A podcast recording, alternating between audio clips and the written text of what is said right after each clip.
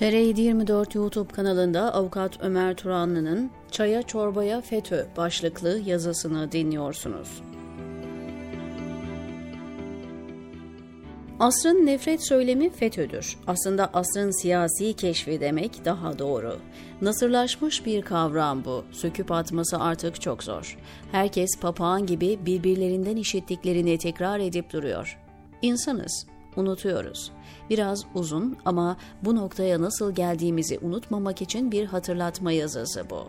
Geldiğimiz nokta ne derseniz artık 40 bine yakın insanın hayatını kaybettiği bir deprem felaketinden sonra ülkenin resmi yardım kurumunun başındaki adamın beceriksizliğini arsızca yüzü kızarmadan FETÖ diyerek örtmeye çalışması desem anlarsınız. Aslında kutuyu ilk açan siyasetçiler oldu. Balık baştan kokar ya, listeye oradan başlayalım. AKP'liler her fırsatta CHP'lileri FETÖ ile işbirliği içinde olmakla, CHP'liler de AKP'lileri FETÖ'nün siyasi ayağı olmakla suçluyor. Kurucusu oldukları AKP'den dışlanan eski Cumhurbaşkanı Abdullah Gül, eski Bakan Ali Babacan ve eski Başbakan Ahmet Davutoğlu FETÖ'cü ilan edildi. Davutoğlu ise kendisini FETÖ'cülükle suçlayanların FETÖ taktiği kullanan troller olduğunu söyledi. Seçim döneminde iktidar medyası tarafından Erdoğan'ın rakibi hakkında FETÖ ile mücadele döneminde örgütü savunan sözleriyle bilinen Muharrem İnce diye haberler yapıldı. İnce de aynı dönemde Milli Eğitim Bakanlığı'nın 17-25 Aralık'tan 2 sene sonra FETÖ okullarına 114 milyon lira verdiğini iddia ederek AKP'lileri FETÖ'cülükle suçladı. Ekrem İmamoğlu hakkında FETÖ üyeliği iddiasıyla soruşturma yürütüldü. Kendisine FETÖ'cü denmesine tepki veren İmamoğlu da kimin geçmişte FETÖ'cülerle beraber olduğunu herkes biliyor manasına gelen ifadelerle kendisine FETÖ'cü diyenlerin asıl FETÖ'cü olduğunu söyledi. Daha sonra bir FETÖ kumpası lafı uyduruldu. Bu söylem o kadar etkiliydi ki yerli yersiz herkes bu ipe sarıldı. Mesela Doğan Grubu Ankara temsilcisi Barbaros Muratoğlu'nun 2016 yılında FETÖ'den gözaltına alınması ve tutuklanması üzerine Doğan Holding yaptığı açıklamada yapılan hukuksuzluğa değinmeden FETÖ'nün kendilerine kumpas kurduğunu iddia etti. Haklarındaki dava Yargıtay tarafından onanan parti yöneticileriyle ilgili açıklama yapan Hüdapar Genel Başkanı İshak Sağlam, iktidarda olanlar FETÖ'nün Hüdapar'a kumpasına sessiz kaldı dedi. Ankara'da resmi bir kurumda çalışan kadın memur kendisine cinsel tacizde bulunan il müdürü hakkında şikayetçi oldu. Savcılık cinsel tacizden dava açılmasını istedi ama bakanlık FETÖ kumpası diyerek soruşturma izni vermedi. Cinayeti azmettirme suçundan 6 ay cezaevinde kalan AKP'li Fatma Görgen Selimoğlu kendisine FETÖ kumpası kurulduğunu iddia etti ve Cumhurbaşkanımıza zarar vermek için beni cezaevine atanlar FETÖ'cü çıktı dedi. Kayseri'de fuhuş yaptırmaktan 33 yıl 9 ay hapis cezası alan bir şahıs FETÖ bana kumpas kurdu dedi. Bu da yetmedi. FETÖ söylemi ülke sınırlarını da aştı. ABD'li papaz Andrew Craig Brunson, Barack Obama, Joe Biden, Hillary Clinton, Preet Bharara, Senatör Charles Schumer, OFAC Başkanı David Cohen, Henry Barkey, Michael Rubin, Graham Fuller gibi isimler de FETÖ'cü ilan edildi. Bitmedi. Bu ülke öyle akıl almaz şeylere sahne oldu ki Atalay Filiz isimli katil Ankara'da iki kişiyi öldürmek suçundan yargılandığı davada iki kez ağırlaştırılmış müebbet hapis cezasına çarptırılınca cinayetlerin yazıldığı gibi aşk cinayeti olmadığını arkadaşı olan Göktuğ Demiraslan'ı FETÖ'cü olduğu için öldürdüğünü iddia etti.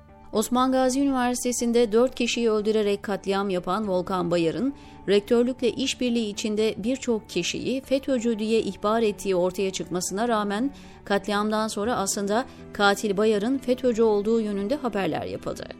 Konu futbola bile sıçradı. Sadece şike olayı da değil.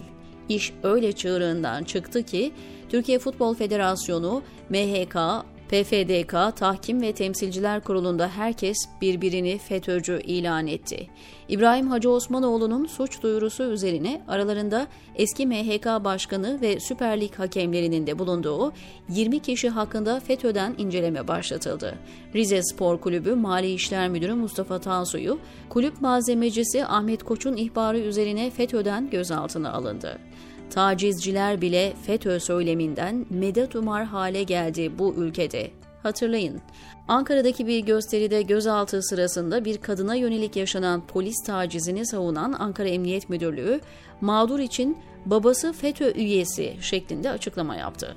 55 yaşında olan ve 8 yaşındaki bir kızı taciz eden bir adam, kızın ailesinin FETÖ'cü olduğunu iddia ederek sıyrılmaya çalıştı. Osmaniye'de öğrencileri tarafından tacizle suçlanan ve tutuklanan bir öğretmen kendisine FETÖ'cülerin kumpas kurduğunu iddia etti.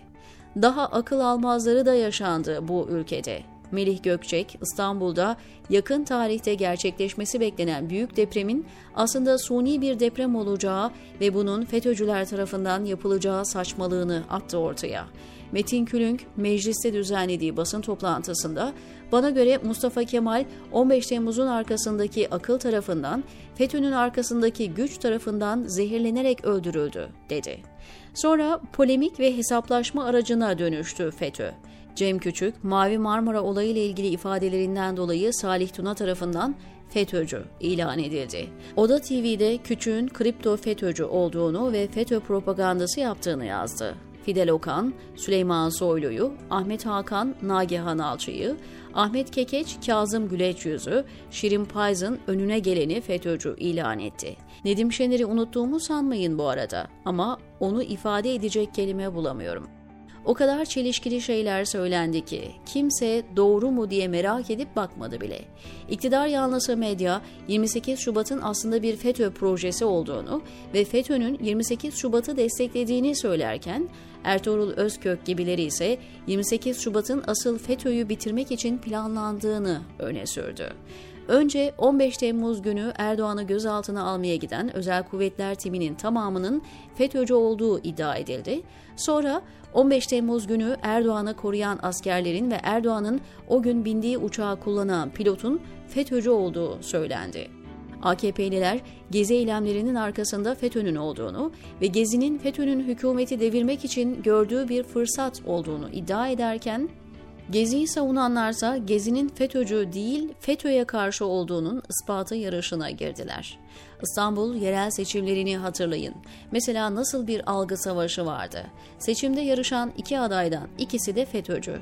İki rakip siyasi parti de FETÖ'cü. İki tarafta FETÖ'cü slogan ve taktikleri kullanıyorlar. Hem İmamoğlu'nun kazandığı seçimi organize eden seçim kurulları hem de Erdoğan'ın kazandığı seçimi yöneten seçim kurulları FETÖ'cü. Hem seçimin iptali yönünde olumlu oy kullanan hem de olumsuz oy kullanan YSK üyeleri FETÖ'cü.